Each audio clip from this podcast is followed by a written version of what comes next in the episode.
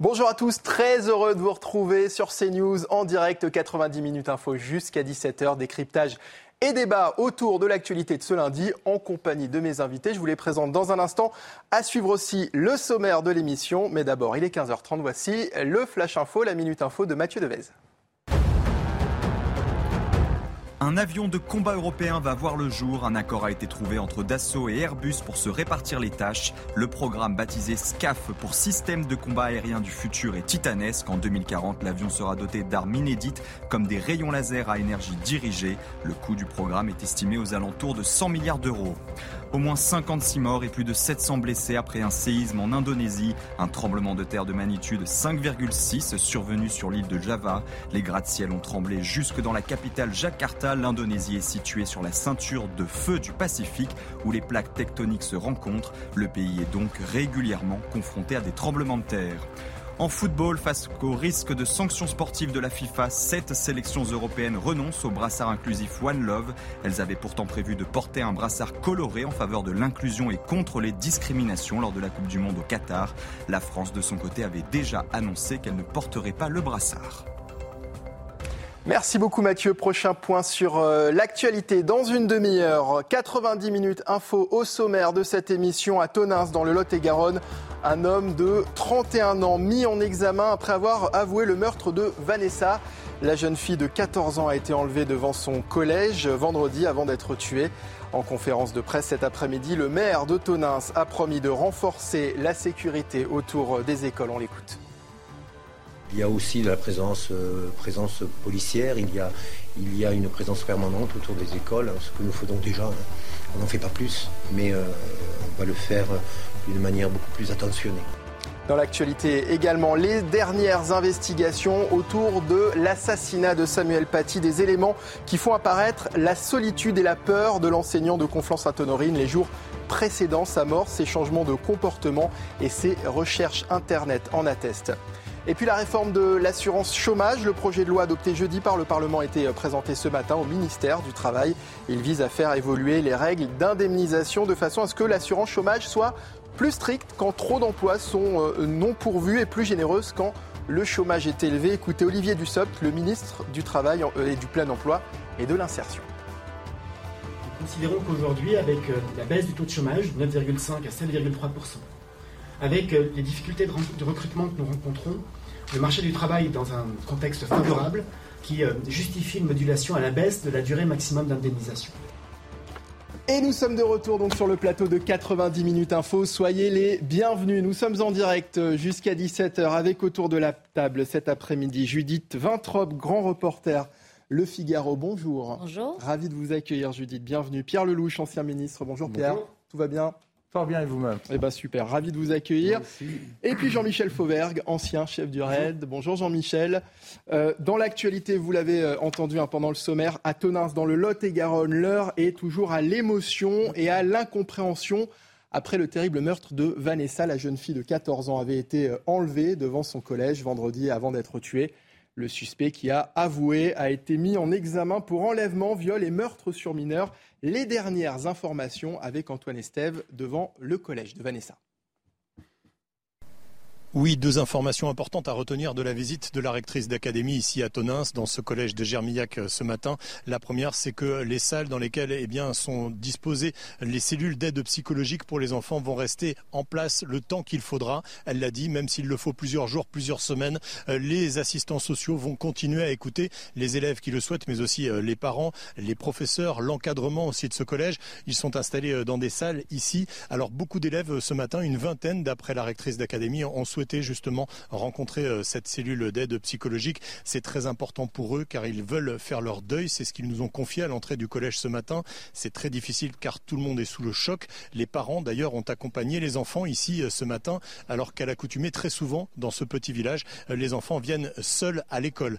autre information importante, c'est cette marche blanche qui devrait se tenir normalement à la fin de la semaine. Là aussi, tout le village de Tonins pourra participer à cette marche blanche. Elle devrait normalement se dérouler à partir de ce collège ici dans les rues de la ville vendredi soir à partir de 17h. Voilà, Antoine Estève, devant le collège de Vanessa. Maury Bucco nous a rejoint également, spécialiste police-justice. Bonjour Maury.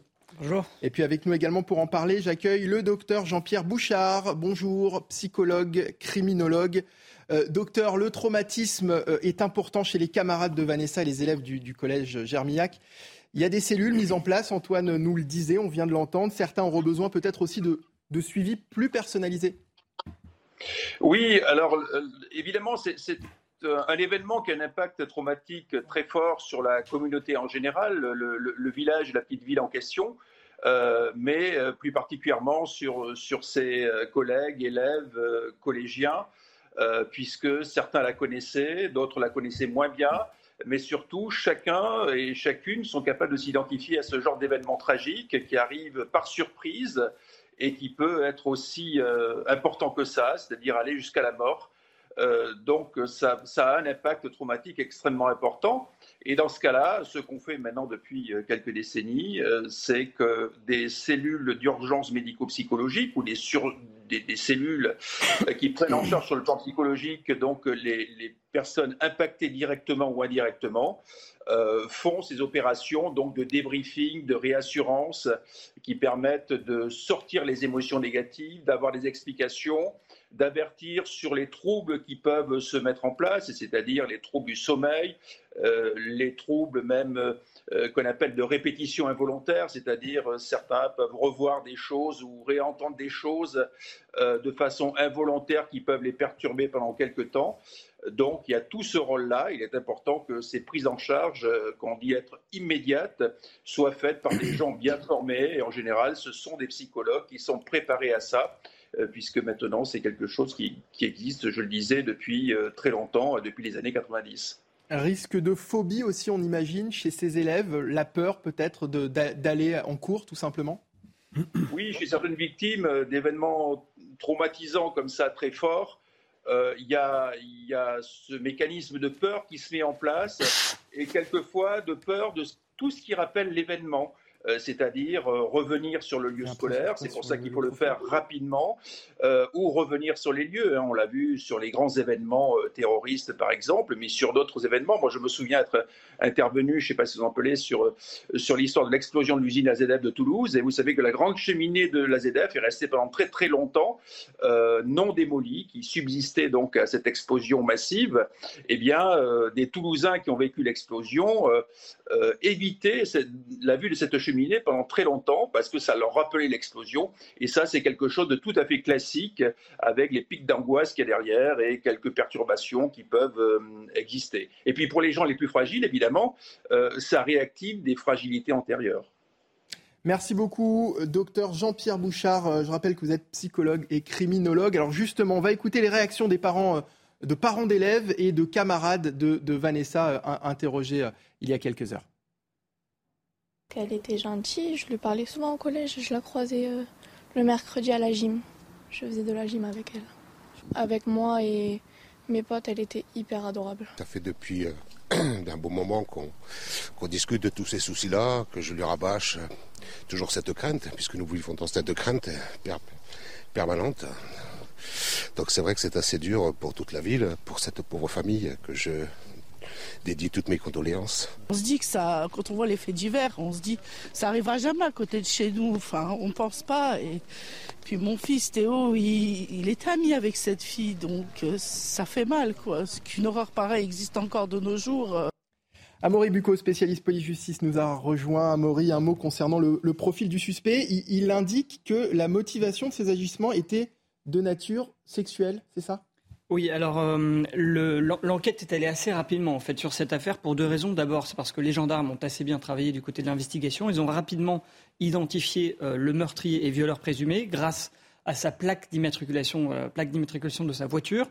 Et donc, ils ont pu l'interpeller quelques heures seulement après l'annonce de la disparition de la jeune femme, le message de diffusion.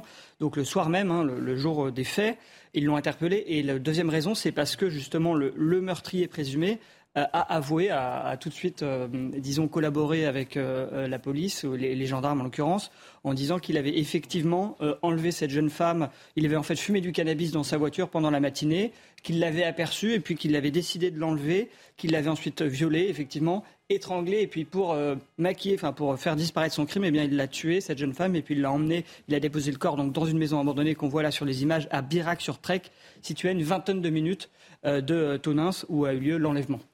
D'accord.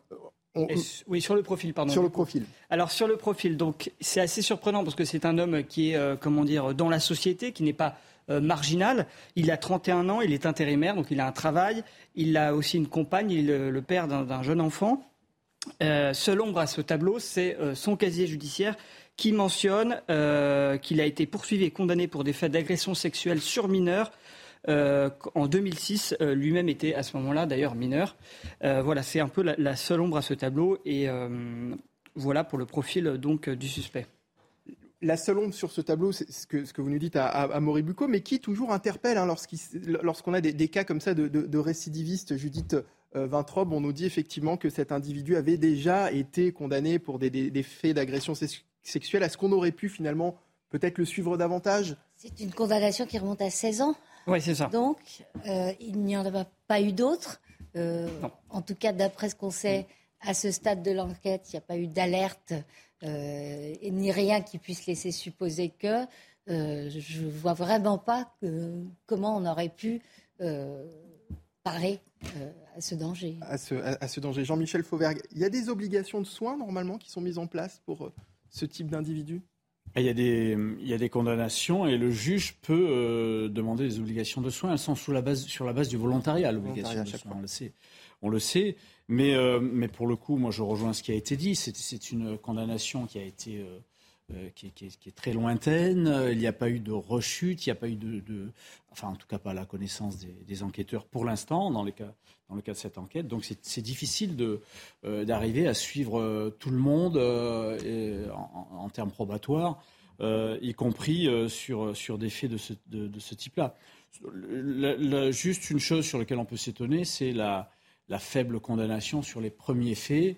Euh, mais ça, c'est quelque chose qui s'est fait sur les faits il y a, il y a 16 ans. Donc aujourd'hui, on, on, est, en état de, réitération, pas en état de récidive. Il y a une différence là-dessus. mais c'est difficile d'anticiper des faits de ce type-là quand, ils sont aussi éloignés dans le temps.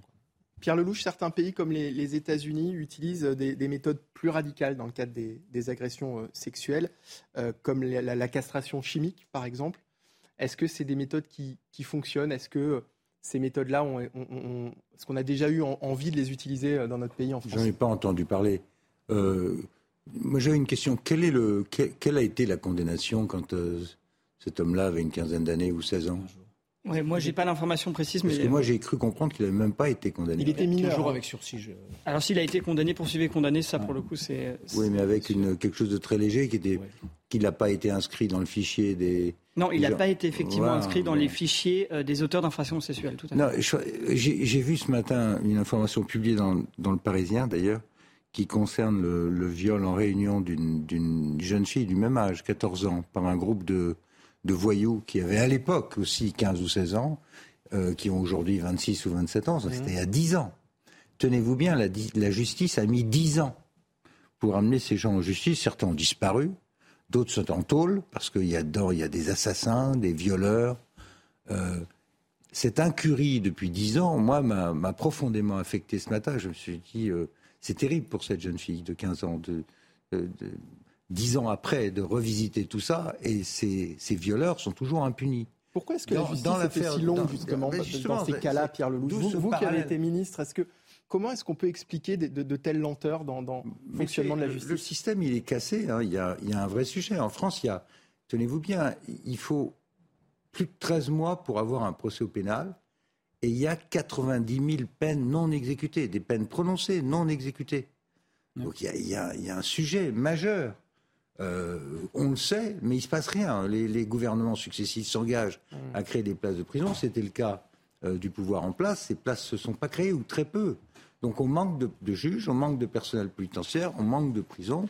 Et il se crée ce sentiment d'impunité chez les voyous et puis surtout de déni de droit pour les victimes. Encore une fois, euh, qu'il ne soit rien passé entre la première agression il y a 15 ans et aujourd'hui, ça me surprend. De la même façon que me surprend le fait que, et me, vraiment me dévaste le fait que mm. cette jeune fille a été massacrée il y a, il y a 15 ans et qu'on arrive seul, il y a 10 ans et qu'on arrive seulement devant le juge aujourd'hui.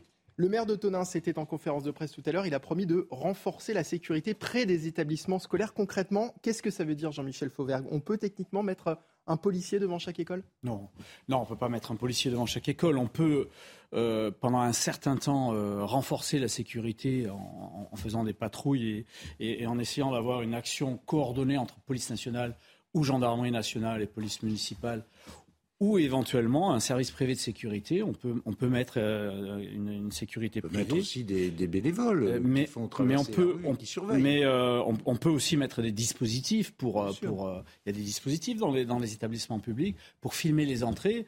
Bien évidemment que c'est faisable dans, dans, dans ce moment-là, mais on ne pourra jamais, pour répondre à votre question, mettre un, un policier ou un gendarme à chaque endroit où, les choses sont, euh, sont particulièrement euh, prégnantes, parce que, ça, parce que l'action se fera ailleurs. Mais j'en reviens à ce que disait euh, Pierre Lelouch, et, et, moi je partage assez. Là, là on a, il y a une condamnation, il y a 16 ans de ça, à 15 jours, si, si mes, mes, les renseignements sont exacts, à 15 jours avec sursis. C'est vrai qu'il était mineur, mais il y a, 15, il y a, il y a 16 ans de ça. On s'aperçoit que euh, la, carence euh, du, de, la, justice, puisqu'il y a un vrai problème de justice, ne date pas d'aujourd'hui. Elle date d'il y a très longtemps. Et ce, problème-là ne s'est pas arrangé. Aujourd'hui, on est en, vraie défaillance euh, de, de, ce point de vue-là. La justice ne rend plus euh, justement cette justice-là et son, son, son, rôle de régulation euh, dans, dans, notre société n'existe plus. Il faut, il faut qu'on se réveille sur, dans, dans ce domaine-là, c'est très clair. Mmh. on va remercier Amaury Bucco, spécialiste police-justice, d'avoir été avec nous. On va passer au sujet de l'inflation à présent avec Michel-Édouard Leclerc. Il était ce matin l'invité de Laurence Ferrari dans la matinale de, de, CNews. Il appelle les industriels mais aussi les distributeurs à se mobiliser pour faire face à une crise qui ne fait que commencer. On l'écoute. Si on ne se mobilise pas, si on n'attaque pas l'inflation à la source, là où les, marges se font, là où la concurrence ne se fait pas, euh, ça va coûter très cher aux Français. Et c'est en ce sens que je disais qu'il euh, y aurait un super mur d'inflation euh, en 2023. Et donc, moi, je veux mobiliser et les distributeurs et les industriels. La question est de savoir si ça va durer ou pas. Alors d'abord, ça va durer, c'est clair. Même si ce n'est pas les mêmes causes pour les, mêmes causes pour les mêmes effets, ça va durer. Ça va durer. Jacques Attali parle d'une inflation décennale.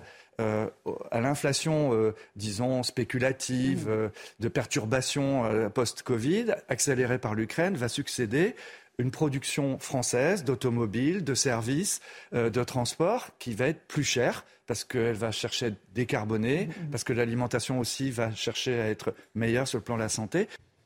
Judith Vintraube, un grand patron de la distribution qui appelle les autres patrons de la distribution finalement à se mobiliser. Vous en pensez quoi? Euh, Du bien. J'en pense du bien, notamment à cause de, ce qu'il dit. Euh, il parle très précisément euh, du rôle de l'État dans la régulation du marché. moi qui suis libérale, je suis tout à fait pour que le marché respecte les règles de la concurrence. Michel-Édouard Leclerc met en cause l'absence de concurrence et les ententes. Et on sait très bien que c'est une partie du problème avec la spéculation. Euh, par ailleurs, sur le diagnostic général, les économistes disent plutôt qu'aux États-Unis, euh, l'inflation a commencé à baisser. ça, c'est pas pas une opinion, hmm. c'est un fait, et que nous, en Europe, on attendrait le sommet vers la fin de l'année, et qu'ensuite il y aurait une baisse.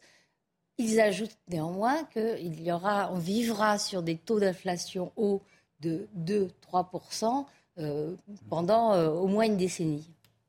Eric de Riedmatten, notre spécialiste éco, nous a rejoint. Eric, les prévisions sont-elles aussi mauvaises que ce que Michel et Édouard Leclerc laissent entendre quand ils parlent de production plus chère et de super mur d'inflation qui va durer? Bah, bah, vous avez la décarbonation de la France, de l'Europe, ça va coûter très cher. Hein, euh, et donc, c'est une mobilisation. Donc, je crois à ce qu'il dit, effectivement, les prix vont monter d'une manière générale. Deuxièmement, si on veut respecter les marges des agriculteurs, il faudra faire un effort pour eux. C'est-à-dire, euh, parce que Michel Leclerc, parfois, on l'accuse un peu d'avoir un double langage, mais il faut aussi qu'ils respectent, euh, et que dans les négociations, on respecte le salaire minimum des agriculteurs, qui ne sont pas toujours les mieux servis.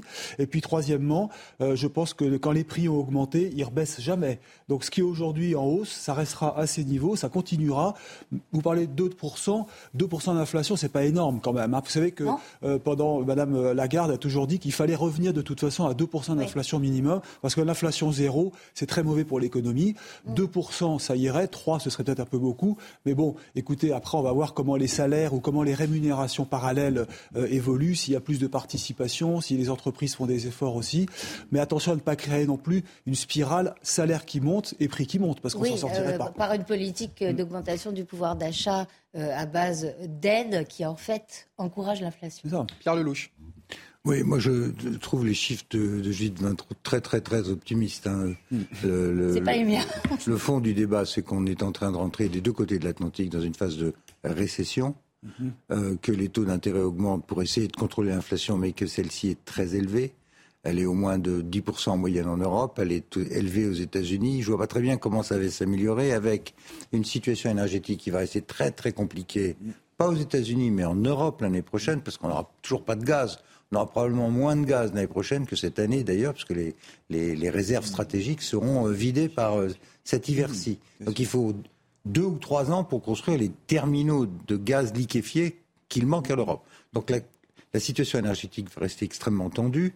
Les conséquences euh, du choc Covid sur euh, les circuits de fabrication restent, euh, y compris avec la Chine. Donc je ne vois pas très bien comment on va avoir un, front d'éclairage sur mm. cette situation.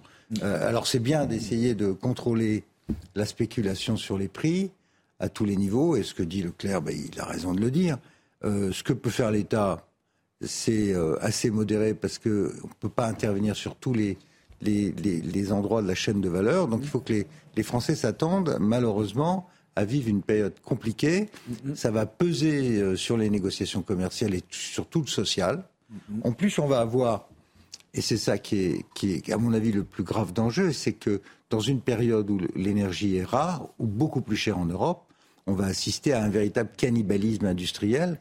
Les industries vont, vont aller dans des endroits où l'énergie est pas chère et on va voir revenir des phases de délocalisation. Alors le gouvernement essaye de se mobiliser, mais c'est très tardif. Et l'argent qui est mis sur la table aujourd'hui, 10 milliards, c'est très peu par rapport à deux, aux 200 qu'ont mis les Allemands. Donc il va y avoir là aussi des, distorsions de concurrence à l'intérieur de l'Union européenne qui vont tirer euh, les salaires à, la hausse et les entreprises vont être en difficulté parce qu'on va être prise entre le, hmm. prix de l'énergie et des salariés qui voudront naturellement suivre le niveau de l'inflation. Hmm, hmm. Donc c'est très une période très difficile, pour l'Europe et difficile pour notre pays. Alors Eric, vous restez euh, justement avec nous parce qu'on passe tout de suite à votre chronique éco. Votre programme avec les déménageurs bretons, des déménagements d'exception. On dit chapeau les bretons. Information sur déménageurs-bretons.fr. Éric de Maten, ce matin, vous êtes euh, rendu au ministère du Travail où était présentée la nouvelle réforme de l'assurance chômage. Et oui, et j'ai eu la chance de voir les trois avis, les trois angles. Hein. Le premier, celui du gouvernement, hein, parce que c'est important de savoir pourquoi il fait cette réforme. Alors, lui, ce qu'il veut, le gouvernement, c'est le plein emploi. Ce plein emploi, c'est 5% euh, pour la France d'ici 2027. C'est inciter aussi les chômeurs actuels à reprendre rapidement un travail, parce que vous savez, quand vous regardez le site Pôle emploi, il y a un million de postes disponibles. Alors, bien sûr qu'il y a du turnover, mais il y a quand même des emplois à prendre en France y a cette pénurie qui est grave. Et puis, il y a quand même aussi des économies à la clé avec cette réforme de l'assurance chômage. On parle de 4 milliards. Donc, là, on comprend la réforme, vue comme ça. Inciter à reprendre un travail, personne ne va dire non. Deuxièmement, l'angle des syndicats. Là, les syndicats, ils sont furieux parce qu'on ne les a pas tellement consultés. Ils ont l'impression d'avoir été un peu euh, mis euh, devant le, fait accompli. Euh, et puis, surtout que ces allocations, cette baisse va concerner tout le monde. Hein. Même les seniors, les plus de 55 ans, vous avez, vous vu, hein, ça va quand même baisser pas mal la durée d'allocation on ne parle pas d'indemnité, hein, c'est la durée des allocations. Vous le voyez, ça va passer de 24 à 18 mois pour les moins de 53 ans et pour les seniors de 36 à 27 mois. Donc il y a vraiment une baisse. Mais Après tout, euh, c'est le cas dans tous les autres pays d'Europe. Hein. quand vous faites la moyenne, vous êtes entre 6 mois et 12 mois. Donc on ne peut pas dire que la France euh, va sacrifier ses sans-emploi. On demande peut-être un effort, un peu moins de générosité. Voilà ce qu'il faut comprendre. Et puis vous avez des métiers comme les marins, les dockers, les intermittents des spectacles qui ne seront pas concernés, ni les dom-toms d'ailleurs, il faut le préciser. Troisième angle, et là je termine par là, les patrons, j'ai discuté avec eux, ils me disent écoutez, nous on cherche à recruter, on a des CDI à offrir, on nous les refuse. Et puis les plus de 55 ans, quand ils perdent leur emploi, ça arrive, c'est vrai qu'il y a beaucoup de chômeurs à plus de 55 ans, il y a un taux important, mais ils me disent, il faut les inciter à reprendre un travail dans les quatre mois. Quand on n'a pas trouvé un travail au bout de quatre mois chez les seniors, c'est très très dur de retrouver un emploi par la suite. Donc vous voyez, finalement, qu'on l'aime ou qu'on l'aime pas, cette réforme elle est utile et je termine par un mot, ça va peut-être créer un électrochoc qui sera utile pour l'économie et qui finalement nous met sur la moyenne européenne. C'était votre programme avec les déménageurs bretons, des déménagements d'exception. On dit chapeau les bretons. Information sur déménageurs-bretons.fr. Merci Eric, allez rester avec nous sur CNews. Dans un instant, nous reviendrons sur les dernières investigations sur la mort de Samuel Paty, les éléments qui font apparaître la solitude et la peur de l'enseignant de Conflans-Sainte-Honorine les jours précédant son, son, assassinat. On en parle dans un instant avec mes invités sur le plateau de 90 minutes info. Restez avec nous sur CNews, à tout de suite. Quasiment 16h sur CNews. Merci de votre fidélité et merci de nous avoir rejoints sur le plateau de 90 minutes info. On poursuit nos discussions et nos débats, toujours en compagnie de Judith Vintrop, de Pierre Lelouch et de Jean-Michel Fauvergue, juste après le journal présenté cet après-midi par Simon Guillain. Bonjour Simon. Bonjour euh, Mickaël, bonjour à tous. Le secrétaire général de l'OTAN réaffirme son soutien euh, à l'Ukraine. Jens Stoltenberg l'a assuré. Les alliés de l'OTAN euh, vont renforcer leur soutien militaire à l'Ukraine. Il est également revenu sur les négociations pour mettre fin à cette guerre. On l'écoute. Uh, Bien sûr, nous voulons tous que cette guerre se termine, mais nous devons nous rappeler de quoi il s'agit.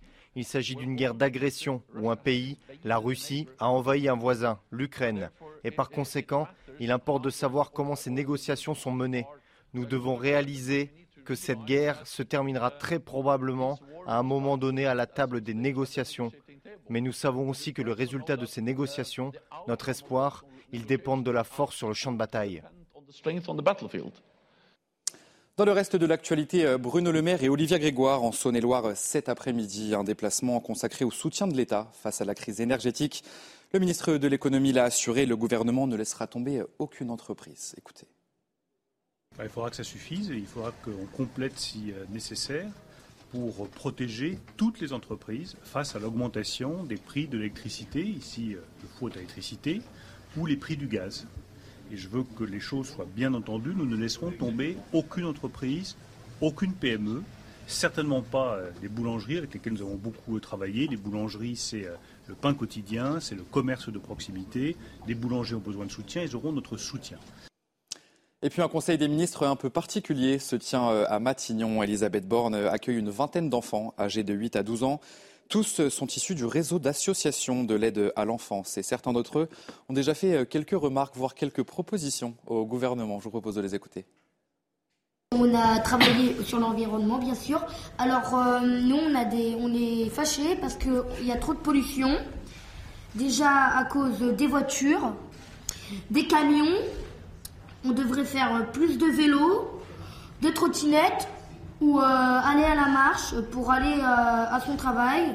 Aujourd'hui, on va parler de la santé et de l'handicap et après, on va faire des propositions. Et puis un petit mot bien sûr de la Coupe du Monde de foot. L'entrée en liste des Bleus, c'est demain face à l'Australie. Mais aujourd'hui, les 11 joueurs iraniens ont décidé de ne pas chanter leur hymne national avant le coup d'envoi du match contre l'Angleterre. Une décision prise en signe de soutien aux victimes des manifestations en Iran. Retour en France, l'augmentation de la taxe foncière dans les grandes villes, c'est la goutte d'eau qui a fait euh, déborder le vase pour les Parisiens pour, pour qui les factures ne cessent euh, d'augmenter. Et puis ajouter à cela la baisse de la qualité de vie dans la capitale. En résumé, les Parisiens ont l'impression de ne pas en avoir euh, pour leur argent. Mathilde Couvillière-Fournois et Mathieu Rio.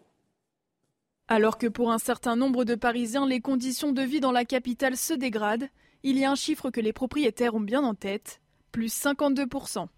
C'est la hausse de la taxe foncière annoncée par Anne Hidalgo pour 2023 et qui passe mal pour Isabelle, propriétaire dans le 15e arrondissement. Il y a des chantiers partout, ils commencent, ils finissent pas. Il y en a un qui est à peine terminé, on va recommencer à défoncer le bitume pour faire un nouveau chantier. La propreté, on voit plus personne qui balaye, plus personne qui ramasse les poubelles. Enfin, il y a une dégradation rapide. Je dirais que la dégradation elle est aussi rapide que les impôts augmentent. Même critique pour Christian, propriétaire dans le 16e arrondissement de la capitale trottinettes, les vélos, euh, la diminution de, la voirie fait que effectivement c'est une ville euh, qui euh, est moins facile à vivre aujourd'hui. Alors si elle devient en plus financièrement difficile à vivre, ça va faire beaucoup beaucoup à la fin de la journée. Cette hausse s'ajoute à l'inflation, alors que les prix du quotidien à Paris sont déjà très élevés. Selon la mairie de Paris, la hausse de la taxe foncière était inévitable face à la suppression de la taxe d'habitation et deux années de difficultés économiques depuis la crise du Covid. Et on va terminer ce journal à Venise. Ces images de la place Saint-Marc inondée ce lundi. Des passerelles ont été mises en place pour que les touristes et les résidents locaux puissent traverser sans se mouiller les pieds. Et la basilique Saint-Marc, qui avait été gravement endommagée par une marée haute en 2019, a cette fois-ci pu être protégée. Voilà pour l'essentiel de l'actualité. La suite de 90 minutes info, c'est avec vous, Mickaël Dorian.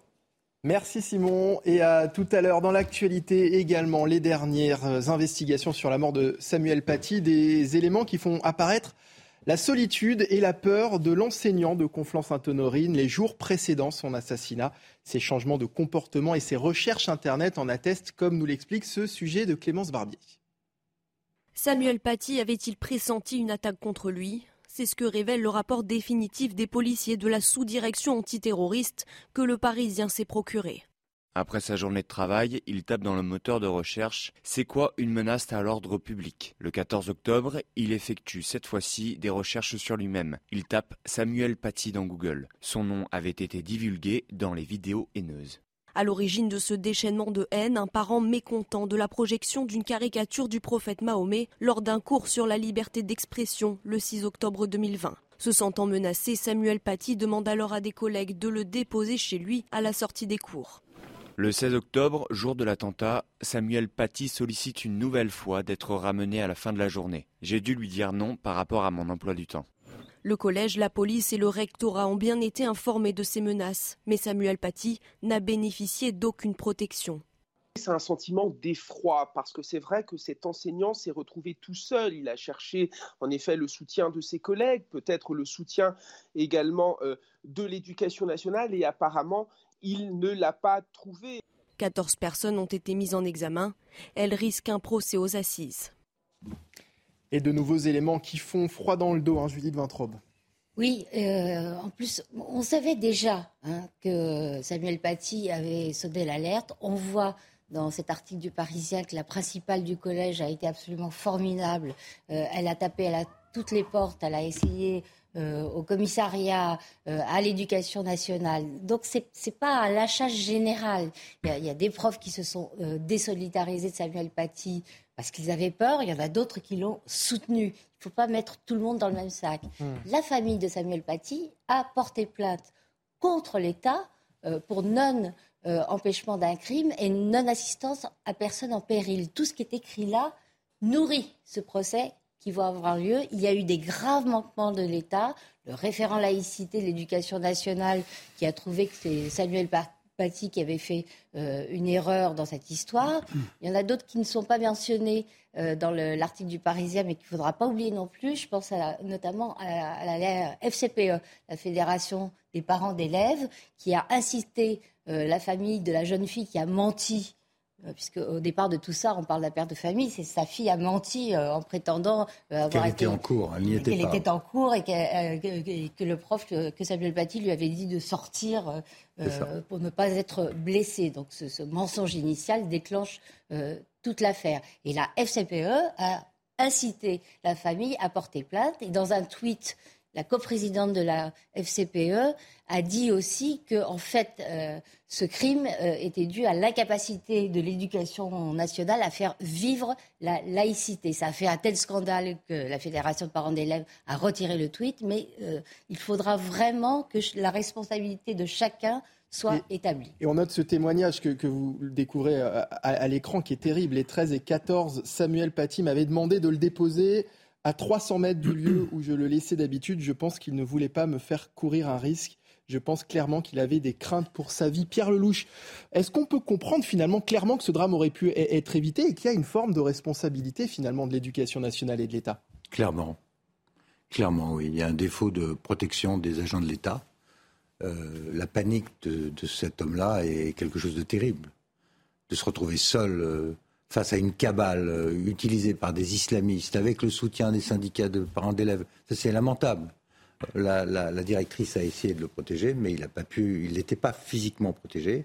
Ce qui vient de se produire à, Montpellier avec cette prof qui a été agressée dans les mêmes conditions par une ado qui porte la baya, qui revendique de porter la baya. Elle a eu le malheur, la prof, de lui faire une remarque. Ça a failli déclencher mm. la même chose. Mais là, immédiatement, la machine s'est mise en, marche. Elle a, et la prof a été protégée. Si ça s'était produit autour de Samuel Paty, il serait encore là pour témoigner. Je suis. Euh, euh, je crois qu'il faut comprendre la gravité de ce qui se mm. passe dans nos écoles.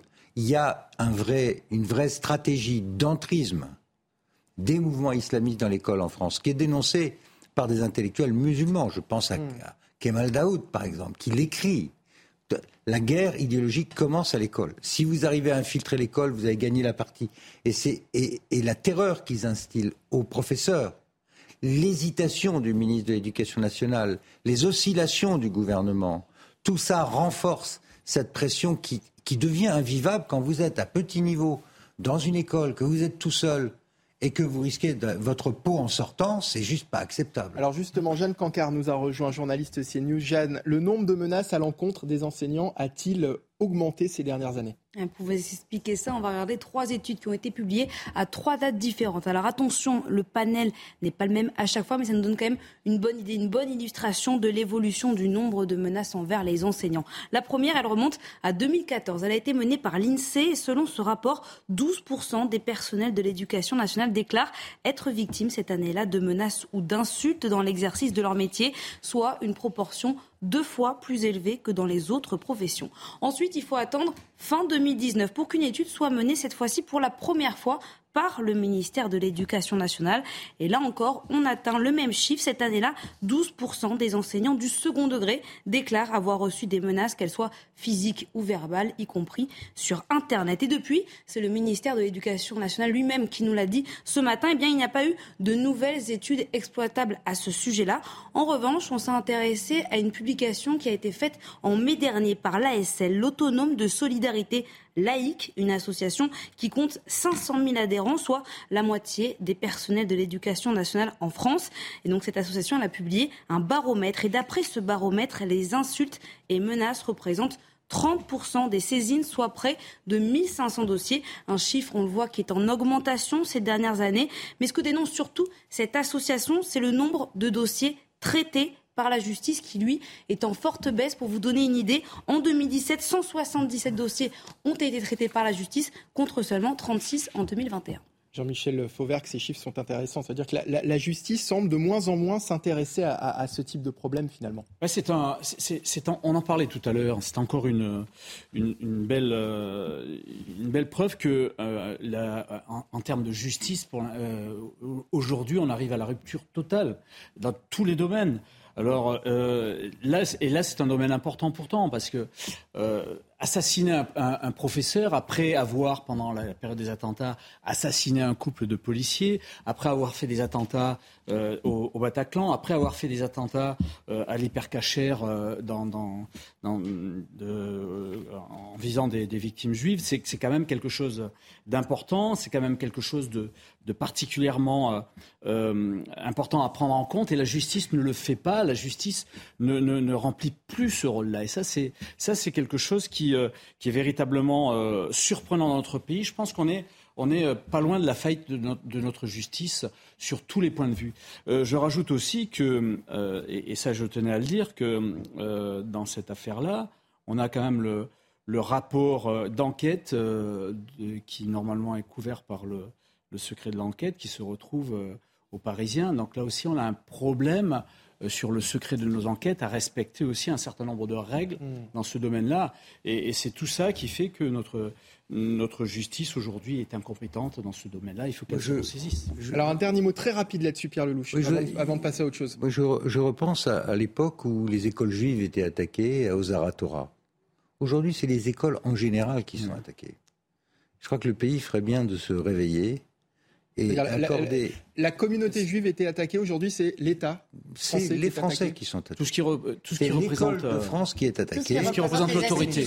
Et, l'école, c'est le champ de bataille. Je reviens, c'est très important mmh, mmh. qu'on se mette ça dans la tête et qu'on arrête d'hésiter du côté de l'éducation nationale. Il faut que les écoles, l'école, c'est le premier rempart de l'éducation de la démocratie. Pierre si Lelouch disait cette bataille, c'est foutu. C'est pour ça qu'il faut que l'école soit protégée, qu'il y ait des mécanismes de protection et que les éducateurs soient soutenus. Pierre, Sinon, Pierre, ça tiendra pas. Pierre Lelouch disait tout à l'heure que il y avait, il y avait une évolution dans les choses et que euh, actuellement, quand euh, euh, l'enseignante de, de, Montpellier a été prise en compte assez rapidement. Mmh. entre temps, il y a eu une loi sur le séparatisme qui a été votée. Dans cette loi sur le séparatisme, il y a un article sur la mise en, en danger de, de, la vie d'autrui qui a été qui a été voté. Donc ça, ça, ça donne des pouvoirs à l'État. Regrettons quand même que euh, certains groupes euh, parlementaires, hmm. euh, non seulement n'ont pas voté la loi, mais ont voté contre. on passe à, un tout autre sujet. On va remercier Jeanne Cancard d'avoir été avec nous cet après-midi. C'était le 11 novembre dernier. L'Ocean Viking accosté dans la rade de Toulon avec à son bord 230 migrants. Depuis la polémique enfle et un débat ressurgit, celui d'éventuelles liaisons entre ONG et passeurs. Plusieurs associations avaient déjà été pointées du doigt. Le sujet de Kinson et vos réactions en plateau juste après. Le 11 novembre, le navire Ocean Viking de SOS Méditerranée avait accosté au port militaire de Toulon. Depuis, l'accueil sur le territoire continue de diviser la classe politique.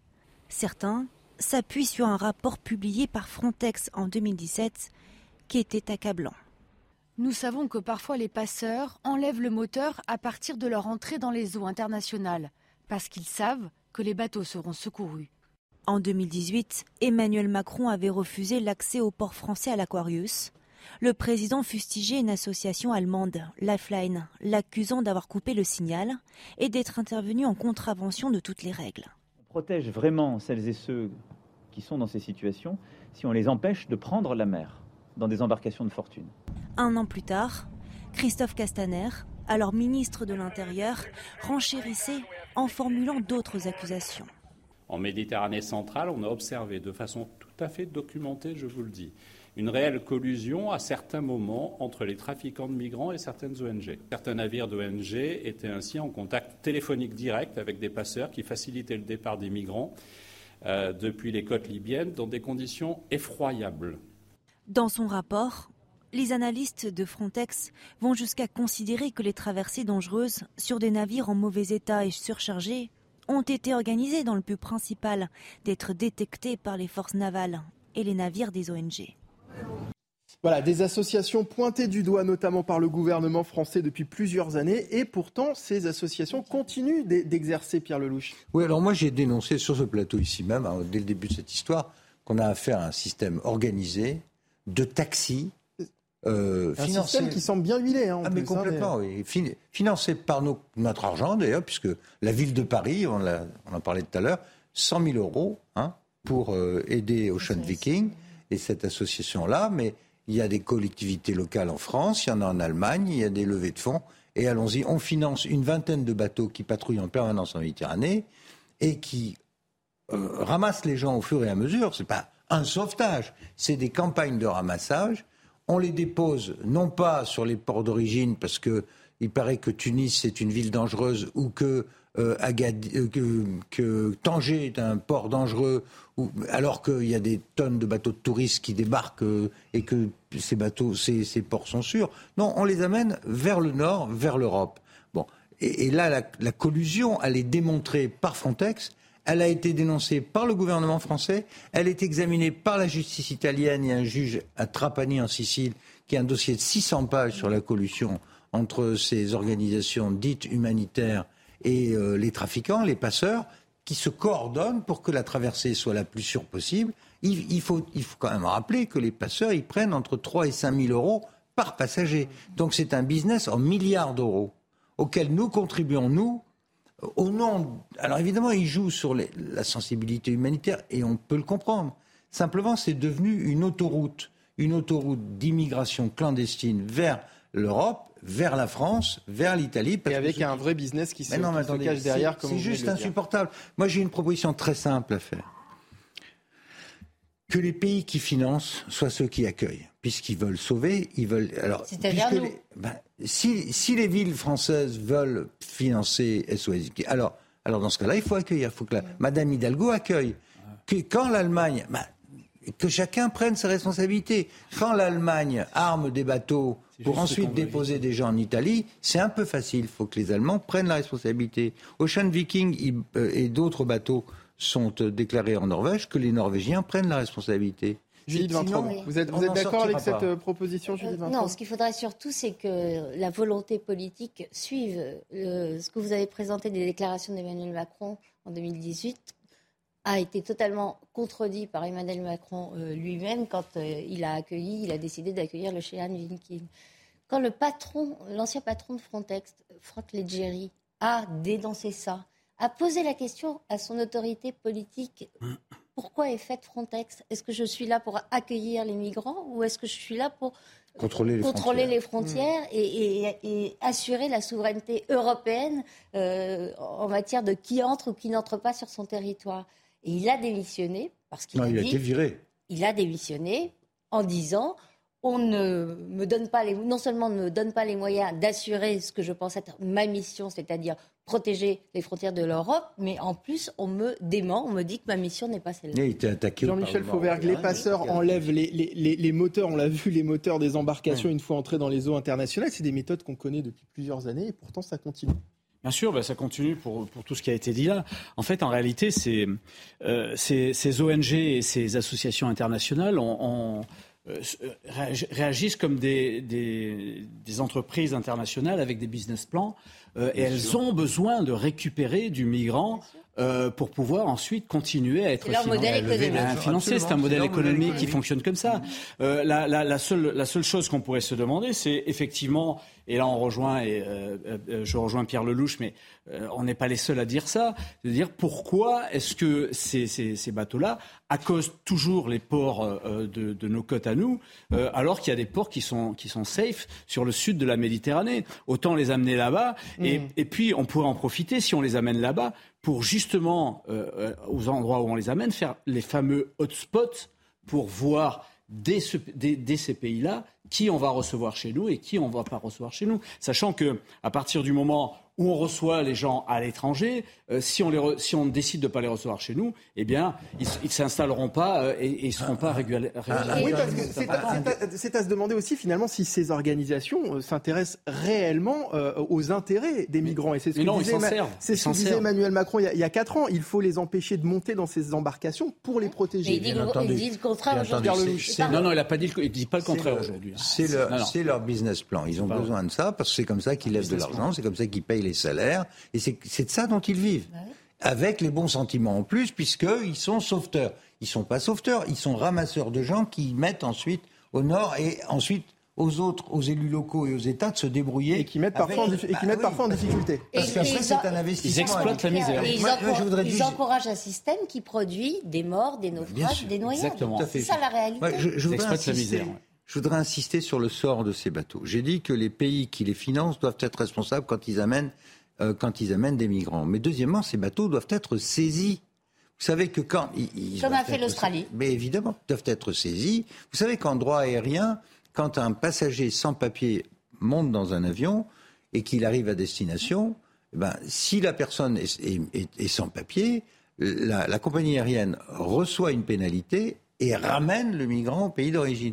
C'est très exactement ce qu'il faudrait faire. Il faudrait mettre ces bateaux sous séquestre, taxer les pays qui les financent renvoyer les migrants. Pourquoi est-ce qu'on a l'impression Si on ne fait pas ces trois choses-là, le système continuera à s'auto-alimenter. Pourquoi on a l'impression, Jean-Michel Fauvert, que ce problème de migratoire est insoluble finalement? Parce qu'au niveau, parce qu'au niveau du combat contre la migration, au niveau européen, on y va en, en unité dispersée. On n'est pas ensemble pour régler ce problème-là. Parce que certains pays euh, européens n'ont pas d'énormes problèmes de ce point de vue-là et ne veulent pas avancer là-dessus. Les anciens pays de l'Est n'ont pas de problème de migration. Problème parce de... ils ont, ils ont la France a des problèmes migratoires. on va devoir s'arrêter là parce qu'on a, on a la pause. n'a pas du tout soutenu le patron de Frontex.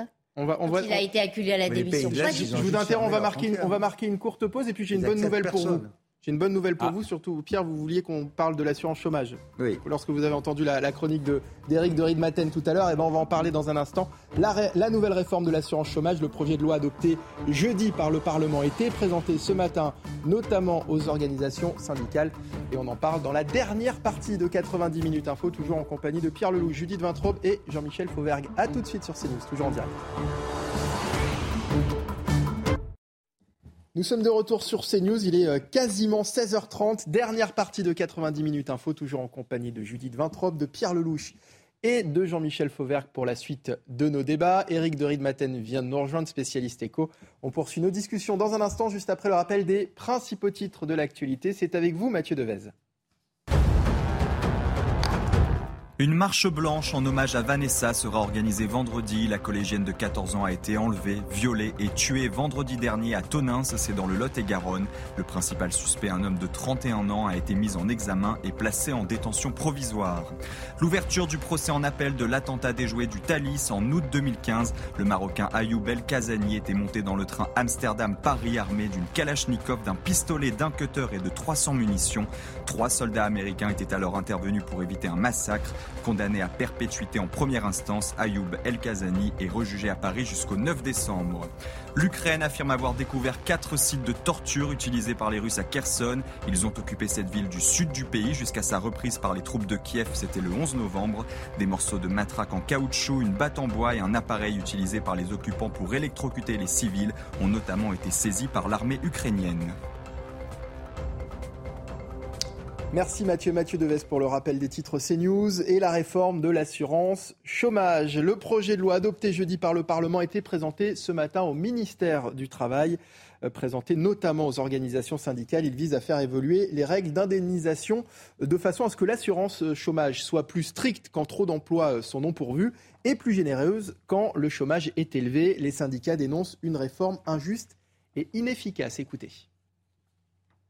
Quand vous aurez travaillé toute votre vie, Hein? 55 ans, vous avez travaillé depuis longtemps déjà. Vous êtes malheureusement licencié. Eh bien, ce qu'on vous dit, au bout d'une vingtaine de mois, 25 mois, 26 mois, 27 mois, eh bien, ça sera, euh, les, les, sera les minima sociaux. Voilà. Ça veut dire des chômeurs âgés nous, on constate qu'il y a toujours 6 millions de personnes qui sont inscrites à Pôle emploi. Il y en a même euh, que 2,4, 2,3 qui sont indemnisés par euh, l'assurance chômage. Et la priorité du gouvernement, c'est de renforcer euh, la pauvreté. Il y a encore une réforme pour réduire les droits.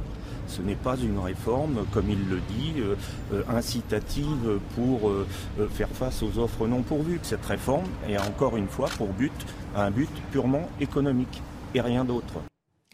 Voilà, réaction des syndicats donc devant le ministère du Travail ce matin, après les annonces d'Olivier Dussopt, le ministre euh, du Travail, du Plein Emploi et de l'Insertion. Des réactions qui n'ont rien de surprenant finalement, euh, Judith Vintrobe. Non, il y avait déjà eu euh, absolument la même bronca en 2020 quand le texte a été présenté pour la, pour la première fois dans un contexte économique très différent. Donc le gouvernement avait décidé de sursoir. Nous avons en France euh, parmi les taux de chômage les plus élevés et parmi les taux et la durée d'indemnisation euh, les plus longues. Moi, je veux bien que ça n'ait aucun rapport, mais euh, il se trouve que c'est une spécificité française. Maintenant, à l'intérieur de ça, il y a un problème spécifique qui est l'emploi des seniors, qui mérite effectivement qu'on s'y intéresse parce qu'il y a des gens qui sont massivement licenciés à partir de 50-55 ans, et on retombe comme toujours, sur le problème des dépenses publiques. La France est championne du monde des dépenses publiques et c'est ce poids de l'État pour un résultat dont on voit tous les jours l'inefficacité, que ce soit dans l'hôpital euh, ou à l'école. Et c'est ce taux-là qui explique le faible taux d'emploi euh, en France. Euh, on est à, en taux d'emploi, c'est-à-dire personnes en âge de travailler qui travaillent, autour de 67 L'Allemagne est autour de 76%. Mm-hmm. C'est de la richesse nationale qui disparaît. L'assurance chômage est un sujet touchy, Pierre Lelouch. Est-ce que ça l'était aussi lorsque vous étiez ministre? Ça a toujours été, mais euh, au moins ce gouvernement, il ose. donc euh, là, je serais vraiment macronien parce qu'il a le courage de le faire. Il le fait tard, hein, la sixième année, mais il faut le faire. C'est très important. Vous savez, il y a, il y a un économiste libéral français que Emmanuel Macron doit connaître du 19e siècle qui s'appelle Jean-Baptiste C il disait des choses très simples. Si le travail paye moins que l'assistanat, les gens n'ont aucune raison d'aller travailler. Pourquoi voulez-vous travailler si vous gagnez autant en restant chez vous? Or, avec, un certain, avec le paquet social qui existe dans notre pays, qui explique les impôts les plus élevés d'Europe, les charges les plus lourdes pour les employeurs, qu'est-ce qui se passe? Bah, Aujourd'hui, il y a des abus évidents en matière de rupture conventionnelle. Plein de gens, mais j'ai plein d'exemples, décident d'arrêter le job parce qu'ils se rendent compte que, avec l'augmentation du gazole, le fait de ne plus avoir à envoyer les enfants à la cantine, etc., il peut être plus avantageux de rester à la, maison, que d'aller travailler, de prendre des ah, jobs. C'est une décision rationnelle ben, d'ailleurs. bien sûr, c'est rationnel. Donc le jeu consiste à faire quoi? D'abord, il faut que les gens gagnent plus. Pour qu'ils gagnent plus, il faut que les charges baissent. Pourquoi ils baissent, il faut que les dépenses de l'État Pourquoi ils gagnent peu, les, Français, par rapport aux, voisins? C'est parce qu'une grosse partie du salaire est pompée par les charges. Et où vont les charges? À alimenter des gens qui restent deux ou trois ans à la charge de l'État sans travailler. Pourquoi? Bah, Parce que c'est tellement, c'est tellement plus convenable de rester à la maison pour le même prix, mais pourquoi s'embêter à aller travailler? Et pour en revenir à ce projet, casser cette mécanique de, de fou furieux qui fait que nous avons 5 millions de chômeurs. Il y a près d'un million de, de hmm. jobs qui ne sont pas fournis. Je connais plein de gens qui ne demanderaient pas mieux que de recruter un boulanger, quelqu'un dans un restaurant, un électricien. Trouve personne. Mais Pierre Lelouch, pour en revenir à cette réforme, le gouvernement va-t-il arriver à faire passer une telle bah, mesure? Est-ce qu'il va devoir encore Est-ce que ça va devoir passer en, force? Mais elle est passée, elle est passée déjà. Ça a été, elle n'a pas été votée. Non, non, mais bien sûr que ça a été voté la loi. La loi a été votée, et là on est sur les décrets d'application. Bien sûr que c'est passé. Et ça va. Et, c'est euh, là on est dans les derniers, euh, dans les dernières discussions avec les, les, organisations, syndicales, qui sont dans leur rôle et qui sont en train de euh, de, freiner. Qui, être très très opposés à tout ça. Bien sûr, mais ça va passer et c'est en train d'être passé. Et d'ailleurs, euh, ça, ça vous a, ça vous aura pas échappé qu'il y a déjà quelque chose qui est passé. C'était, normalement prévu en mars 2021. Le Conseil d'État euh, a, a, freiné un peu et c'est passé en, octobre 2021. Il y a déjà eu une première réforme de la, de la, de la manière dont on rémunérerait ce taux de chômage. Bien sûr que là, c'est en train de passer et c'est tout à fait normal. On a au niveau du chômage un des plus bateaux de chômage mmh. euh, qu'on a depuis des décennies et des décennies. Et on n'arrive pas à trouver des emplois. Donc bien sûr qu'il faut euh, moins rémunérer quand on est au chômage et qu'il faut arriver à faire un trou entre le, le, travail rémunéré et, le travail qui, euh, et, les, et, les, aides, les aides sociales. Je rajoute que politiquement, sur ce, sur ce sujet-là, politiquement, il y a une majorité qui a mmh. été trouvée avec les LR et la, et, euh, et la majorité présidentielle relative actuellement, euh, et, et, qui fait que les LR ont pris pleinement euh, leur, leur, part dans cette réforme-là, et dont ont, d'ailleurs ajouté des, des, des, des, items qui n'étaient pas prévus au départ. Mmh.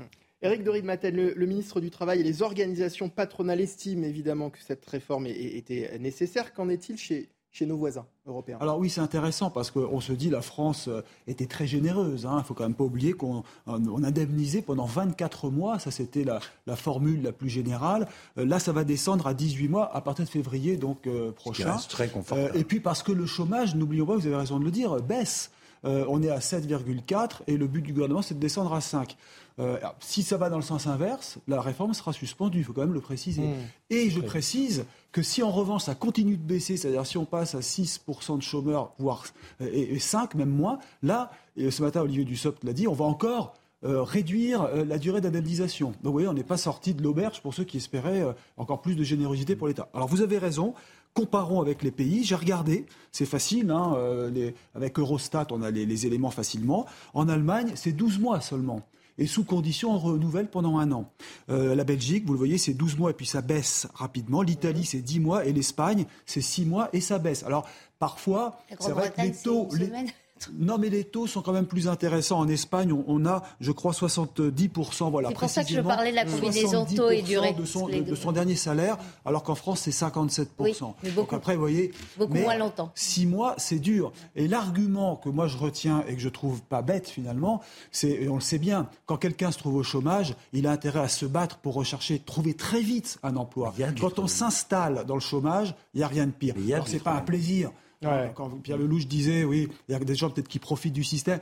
Là, je suis partagé parce que c'est jamais un plaisir de se trouver au chômage. Et je me mets à la place des gens qui s'y trouvent. C'est quand même très flippant. Et notamment pour les gens de plus de 50, 55 ans. Mais, Merci, là, Vous juste mais c'est pas ceux-là qui sont concernés. Ceux qui sont, ceux qui sont vraiment concernés, ceux qui utilisent le système Mais c'est ceux-là le système, oui, c'est ça. Et c'est ceux-là qui peuvent retourner travailler, évidemment. Merci Eric de Riedmaten, notre spécialiste éco. Un mot de foot avant de terminer avec la Coupe du Monde de, foot. C'est parti, hein. au total, 32 sélections vont s'affronter pendant près d'un mois avec au programme 64 matchs. Hier soir, le Qatar, pays hôte de ce mondial, s'est incliné face à l'Équateur 2-0.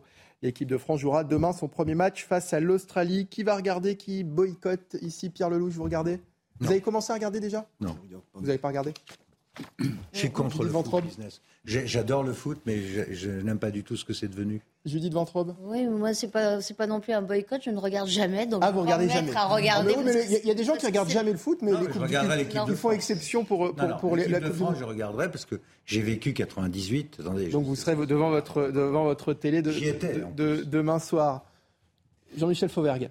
Alors moi, je ne, je ne boycotterai pas mais je ne regarderai pas parce que je ne regarde pas le foot d'une manière générale. Mais je, je, regarderai les phases finales en espérant que la France, en espérant que la France, la France y soit. Par contre, je regarde beaucoup le rugby et bravo, bravo aux Bleus. Non, pas de boycott, parce que c'est facile de tomber dans le piège de dire Qatar, c'est pas bien, ils exagèrent, ils exploitent les gens. Donc je n'irai pas dans, dans cette direction. Puis c'est quand même un sport, après tout, que les meilleurs gagnent. Absolument. Oui, puis surtout les gaz du Qatar. Hein. Quand même, hein, surtout les gaz du Qatar. Quoi qu'il en soit, notez que demain, si vous n'avez pas envie de regarder, regardez au moins l'émission de Julien Pasquet demain, puisque Julien euh, sera aux manettes d'un soir info spécial débrief de ce France-Australie dès 21h45, décryptage et analyse du match. Merci euh, à vous trois d'avoir été euh, à mes côtés pour ce 90 minutes info. Judith Vintrop, grand reporter au Figaro Magazine. Pierre Lelouch, ancien ministre, merci d'avoir été à, mes côtés. Jean-Michel Fauvergue, ancien chef euh, du RAID. Eric de Maten. À très vite. C'est déjà la fin de ce 90 minutes info. Merci de nous avoir suivis. Merci aux équipes qui ont préparé cette émission, notamment David Poujol à l'édition. Bonne fin d'après-midi. Sur CNews, l'actualité continue. Dans un instant, ce sera Punchline présenté par Laurence Ferrari. À très vite. la bonne question à poser, c'est Retrouvez tous nos programmes et plus sur cnews.fr.